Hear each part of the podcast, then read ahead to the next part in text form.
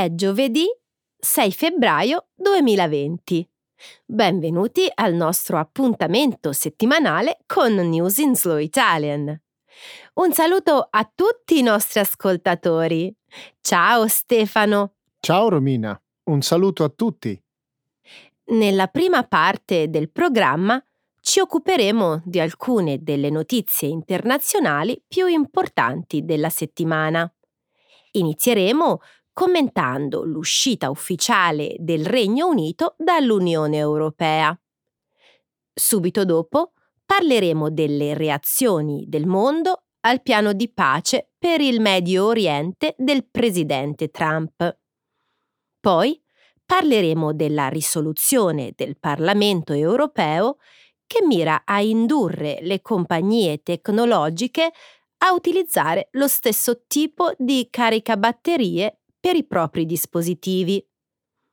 Per finire, discuteremo delle reazioni della comunità internazionale alle numerose nomination ai Caesars, ricevute dal regista Roman Polanski. Molto bene, Romina. Nella seconda parte della trasmissione, nel segmento Trending in Italy, discuteremo di alcune delle più importanti notizie italiane. Questa settimana parleremo della bufera mediatica che ha investito l'assessorato regionale alla salute della Sicilia, accusato di aver realizzato una campagna pubblicitaria sessista. Poi ci occuperemo della controversa sentenza della Corte d'Appello di Torino che ha stabilito il nesso tra l'utilizzo dei telefoni cellulari e il tumore all'orecchio. Ottima scelta di argomenti, Romina. Iniziamo la trasmissione con le notizie internazionali.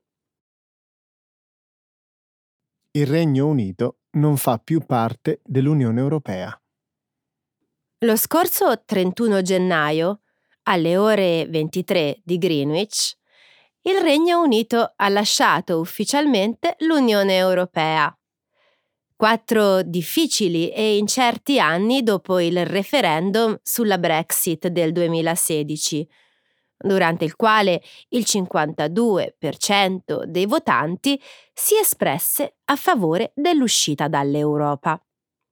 La stessa sera, durante il suo discorso alla nazione, il primo ministro Boris Johnson ha promesso ai britannici l'alba di una nuova era. Mentre migliaia di persone favorevoli alla Brexit festeggiavano, sventolando la Union Jack a Londra e altrove, tanti altri hanno manifestato il loro disappunto per l'uscita dall'Unione, cantando Old Lang Syne. In Scozia, durante le manifestazioni in favore dell'Europa, in tanti hanno invocato l'indipendenza del paese, che all'epoca del referendum sulla Brexit aveva votato a stragrande maggioranza per rimanere in Europa. Per il Regno Unito inizia ora un periodo di transizione, durante il quale rimarranno in vigore tutte le regole, le responsabilità e le normative vigenti. Il periodo di transizione terminerà alla fine del 2020 e difficilmente verrà esteso oltre questa data.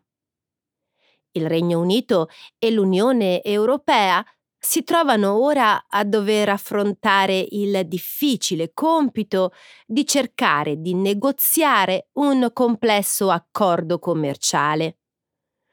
L'Europa ha avvertito che nel poco tempo disponibile potrebbe essere impossibile negoziare anche un cosiddetto accordo standard.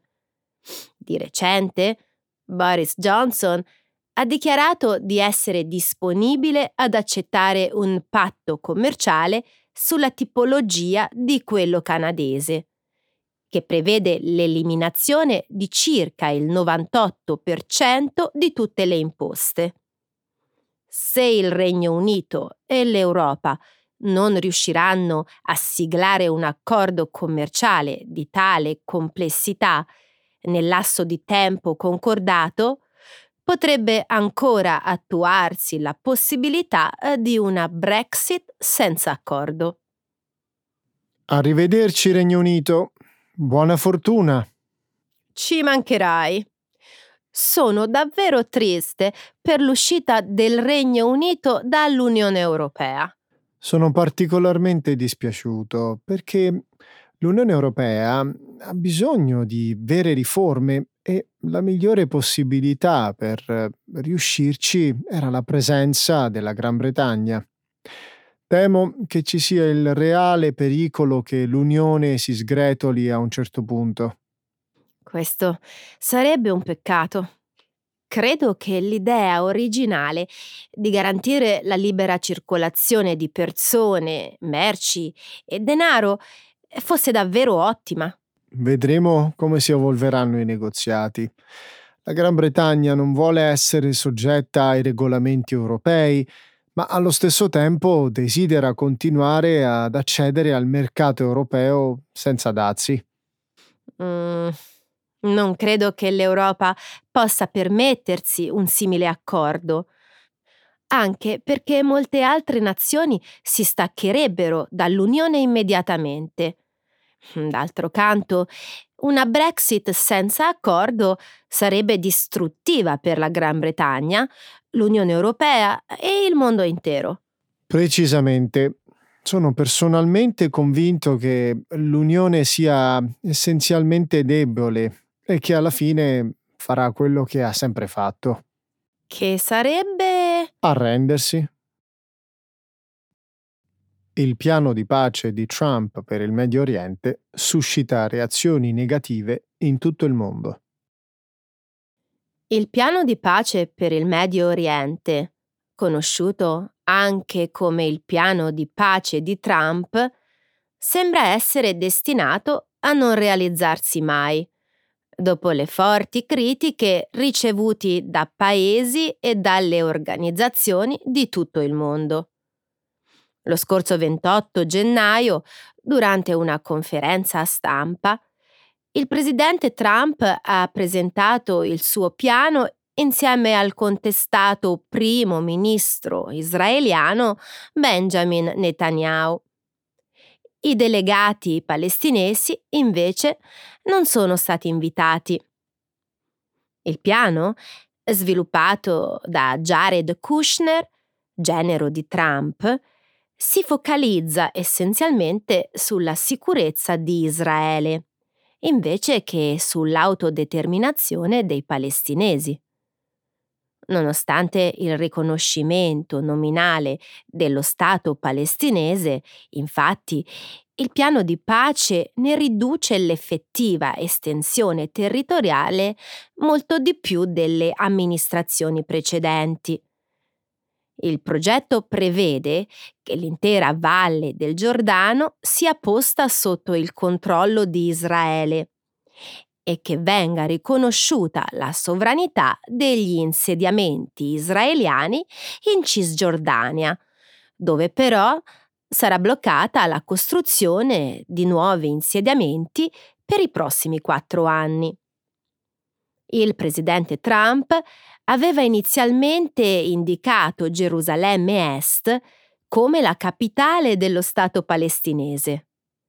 La sua dichiarazione, però, è stata successivamente corretta da Netanyahu, che ha affermato che il presidente si riferiva in realtà ad Abu Dis, un quartiere della periferia di Gerusalemme, situato dall'altra parte del muro. Netanyahu ha affermato che i palestinesi potranno semplicemente rinominarlo Gerusalemme Est. Il progetto è stato subito rigettato dai palestinesi, che lo hanno giudicato fazioso e hanno reagito interrompendo immediatamente ogni relazione con Israele e gli Stati Uniti. L'Unione Europea la quasi totalità del mondo arabo e molte altre nazioni hanno criticato apertamente la risoluzione o si sono astenute da ogni commento. Il piano è stato rifiutato anche da tutti i candidati democratici alla presidenza statunitense. Non dobbiamo discutere ulteriormente questo progetto sciagurato. Vorrei farti comunque mm, una domanda retorica. Perché proprio ora? È un'ottima domanda. Sospetti anche tu che sia una manovra diversiva in favore di Trump e di Netanyahu? Ma certo. Anche se il piano di pace ha richiesto tre anni di lavoro, Trump ha scelto di presentarlo proprio ora che pende su di lui un processo per impeachment, mentre Netanyahu sta affrontando un'accusa molto seria di corruzione. Io credo che sia più che altro un favore a Netanyahu, che ha appena annunciato che annetterà moltissimi territori palestinesi con la benedizione degli Stati Uniti se dovesse vincere le elezioni israeliane il prossimo 2 marzo. Bibi, come ama farsi chiamare, sa benissimo che la pubblica accusa ha prove schiaccianti della sua corruzione e dei favori che ha fatto ad alcuni media in cambio del loro appoggio e quindi deve vincere le elezioni per star fuori dalla galera. Vedremo se gli israeliani coglieranno questa cosiddetta opportunità storica e il suo rivale Gantz ha dichiarato che metterà in atto il piano di Trump solo con l'approvazione della comunità internazionale. il che significa mai? Il Parlamento europeo approva una risoluzione per un caricabatterie universale. Giovedì scorso i parlamentari europei hanno approvato a stragrande maggioranza una risoluzione che potrebbe imporre alle aziende high-tech di produrre dispositivi compatibili con una tecnologia di ricarica universale, comune a tutte le case produttrici e utilizzabile per tutti gli apparecchi elettronici come i telefoni cellulari, i lettori ebook e i computer portatili. Si ritiene che la Commissione europea proporrà una legislazione più stringente a questo riguardo entro la fine di luglio di quest'anno. La risoluzione in questione ha anche come obiettivo quello di trovare soluzioni legislative volte ad aumentare il numero di cavi e caricabatterie da riciclare e, al contempo, evitare che i consumatori siano obbligati ad acquistare un nuovo caricabatteria con ogni nuovo dispositivo. Questa delibera, approvata come misura ambientale, ha anche il vantaggio di essere estremamente conveniente per i consumatori. La compagnia Apple, i cui cavi non sono generalmente compatibili con quelli di altre case produttrici, si è opposta alla risoluzione, dichiarando in una nota il mese scorso che una misura del genere rischia di soffocare l'innovazione e creare rifiuti ambientali. La Commissione europea ha riflettuto su questa risoluzione per quasi dieci anni. Nel 2009 Apple ha firmato un protocollo non vincolante in cui acconsente di lavorare allo sviluppo di caricabatterie comuni. Romina, che ne pensi di questo? È davvero toccante che Apple pensi al bene dei consumatori. Io però sono convinta che il colosso americano sia più interessato al proprio profitto. Del resto, la compagnia guadagna un sacco di soldi dalla vendita dei propri carissimi accessori. Come gli auricolari AirPods, vero? Esattamente. Pensa a quanti soldi guadagna Apple costringendo i consumatori ad acquistare i propri caricabatterie. È vero. Pensa a quanto sarebbe conveniente ed efficiente avere un solo caricabatterie per tutto. Non sarebbe più necessario avere 50 cavi diversi per ricaricare tutti i vari dispositivi che si posseggono, se avessero tutti lo stesso attacco. Pensa a quanti dannosi caricabatterie in meno si dovrebbero produrre. Mm, sì. Mm, non sei d'accordo? Beh, credo che Apple abbia ragione. Non sono un esperto di tecnologia, ma credo che ci sia una reale possibilità che un sistema di ricarica universale possa soffocare l'innovazione, e non solo per l'azienda Apple. Cosa intendi? Eh, non è difficile immaginare che mm, un'imposizione del genere possa creare limiti al tipo di strumenti che si potrebbero inventare.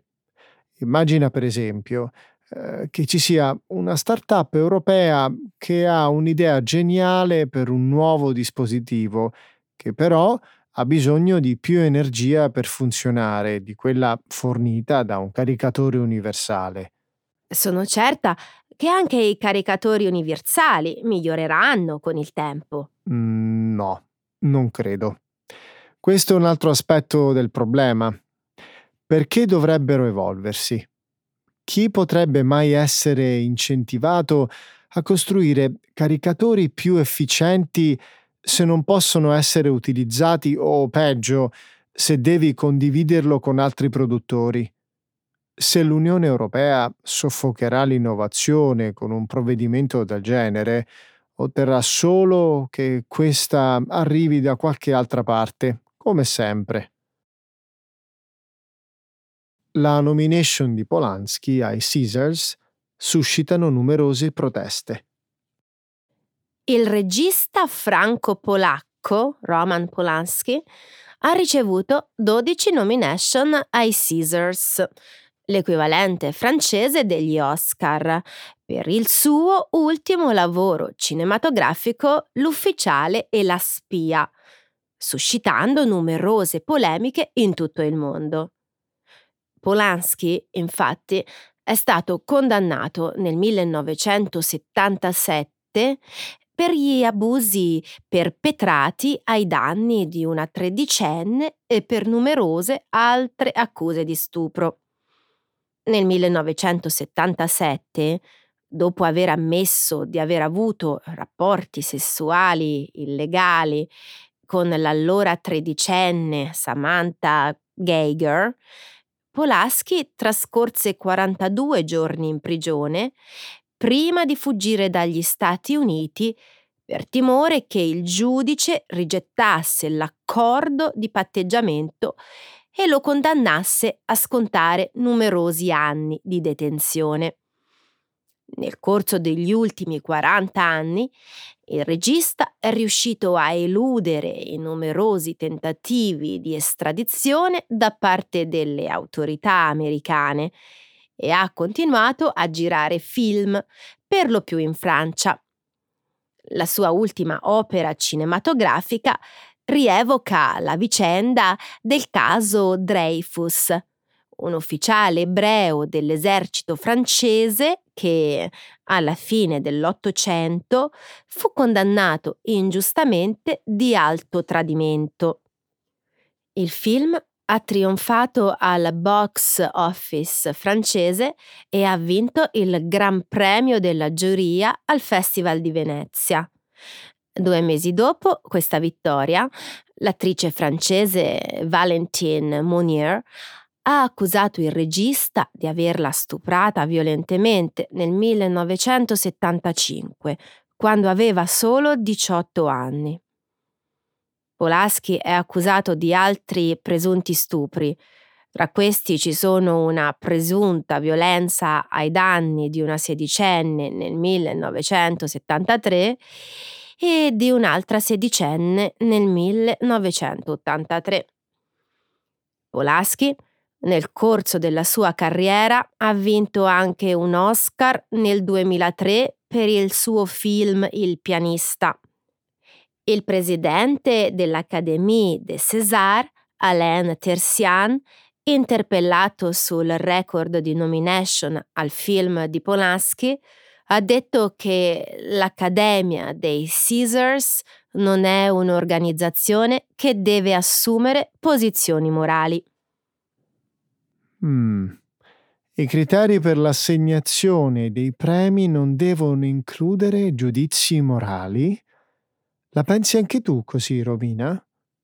Assolutamente no.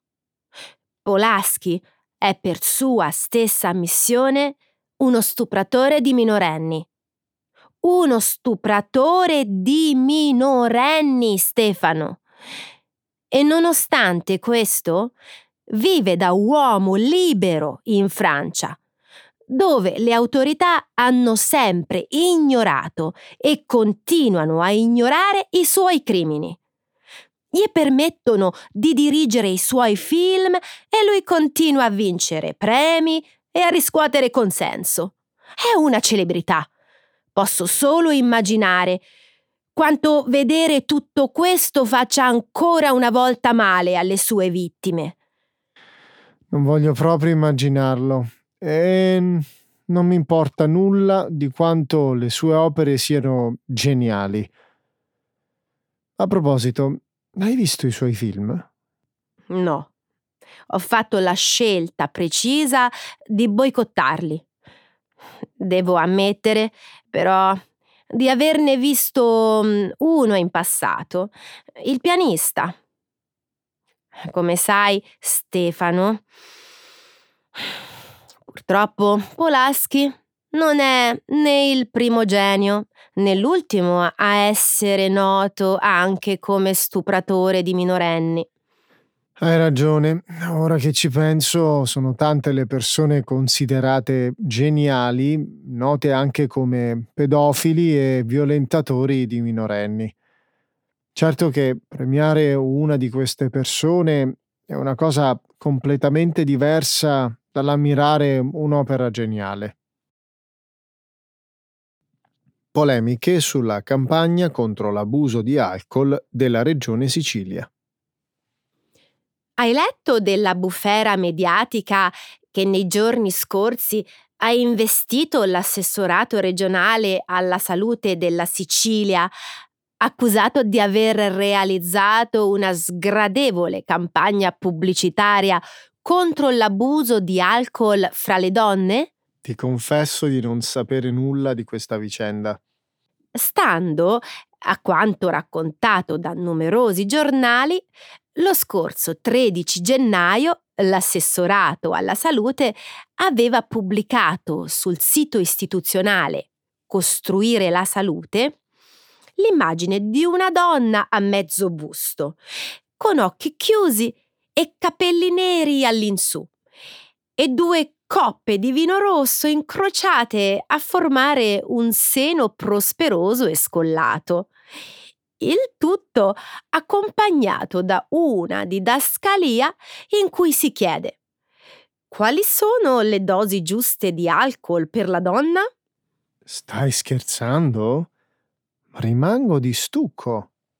L'immagine, per fortuna, ha avuto vita breve Secondo un articolo del giornale Repubblica, pubblicato lo scorso 15 gennaio, la pubblicità sarebbe scomparsa quattro ore dopo la sua apparizione, in seguito alle proteste apparse di numerosi cittadini, associazioni di donne e medici. Molti hanno giudicato la campagna sessista e degradante.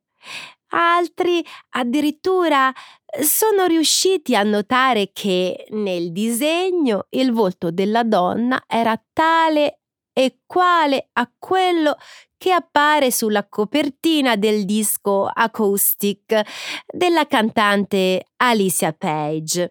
Ah, ci picchia. Non solo l'assessorato regionale siciliano ha creato una campagna discutibile e di cattivo gusto, ma si è persino macchiata di plagio. Io mi domando come mai un ente pubblico abbia creato una pubblicità contro consumo di alcol, indirizzata esclusivamente alle donne. Non mi risulta che le statistiche nazionali dicano che sono le donne le maggiori consumatrici di alcol o quelle che si mettono alla guida ubriache con più frequenza. I dati, in realtà, dicono cose molto diverse. Secondo un articolo del quotidiano Il Post, pubblicato nell'aprile del 2015, le donne che nel nostro paese bevono alcol tutti i giorni sono l'11%, contro quasi il 34% degli uomini. Non ho idea di come si possa creare una campagna del genere, Romina. È davvero di cattivo gusto.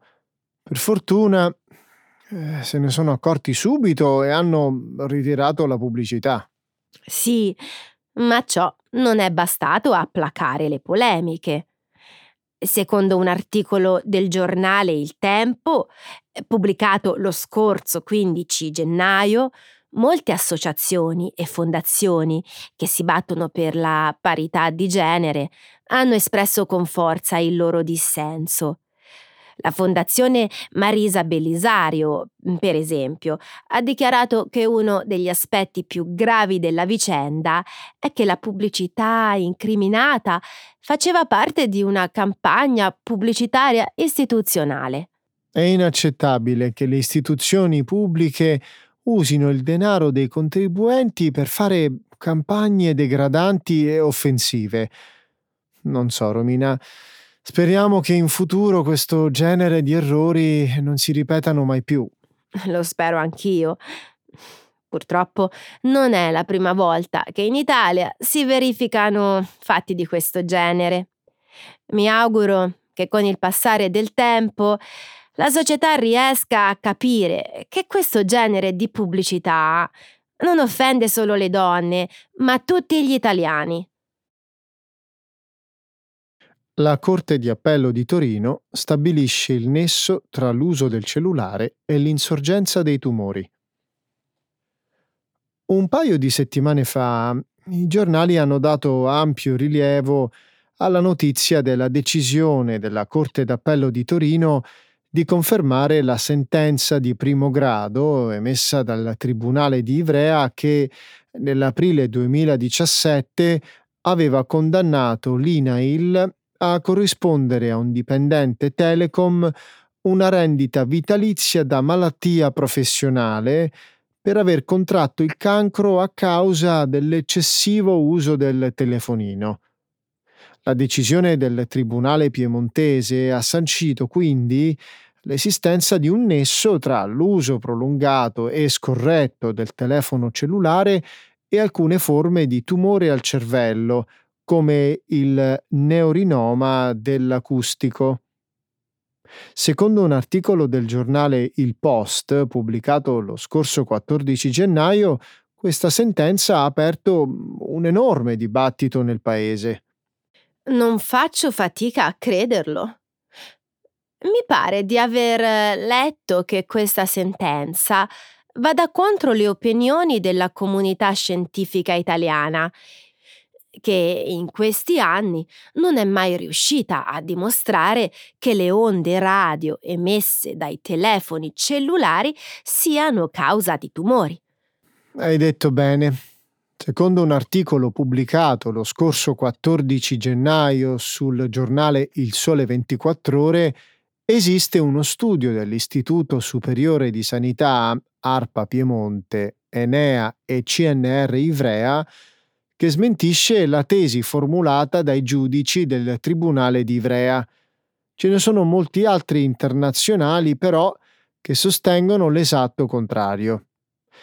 In uno studio del 2011 svolto dall'Organizzazione Mondiale della Sanità, per esempio, Si dice che l'uso prolungato e scorretto dei telefoni cellulari può favorire l'insorgenza di un tumore. Questo complica la situazione. La groviglia è come? Secondo il Sole 24 ore, durante il processo i giudici di Torino hanno ascoltato e dato ragione alle perizie presentate da un paio di specialisti, uno in medicina legale e uno in medicina del lavoro. Quest'ultimi hanno criticato la ricerca pubblicata lo scorso anno dall'Istituto italiano, sostenendo che era stato fatto un uso inappropriato dei dati sull'andamento dell'incidenza dei tumori cerebrali e non abbiano tenuto conto dei recenti studi sperimentali. Che caos! Da un lato ci sono studiosi che forniscono prove scientifiche contraddittorie e dall'altro i giudici che emettono sentenze basate su opinioni. A questo punto, esprimere un giudizio sul caso diventa davvero complicato. Hai perfettamente ragione. Allo stato attuale ci troviamo in una situazione di incertezza, ragion per cui risulta molto pericoloso mettere la mano sul fuoco su una delle due teorie finché la comunità scientifica rimane divisa sulla pericolosità dei dispositivi cellulari, forse i giudici piemontesi hanno fatto bene a esprimersi in favore dell'impiegato di Telecom Italia che ha contratto il tumore all'orecchio. Sono d'accordo. Inoltre, come suggerisce il Sole 24 ore, in attesa di maggiori chiarimenti, sarebbe bene seguire alcuni accorgimenti per limitare l'esposizione alle radiazioni e alle frequenze emesse dai dispositivi cellulari. Che cosa intendi? Innanzitutto, sarebbe opportuno evitare che i bambini piccoli utilizzassero i cellulari. Poi bisognerebbe evitare di tenere per lungo tempo gli smartphone in tasca o sotto il cuscino quando si va a dormire. Sarebbe importante anche mm, utilizzare sempre le cuffie o gli auricolari.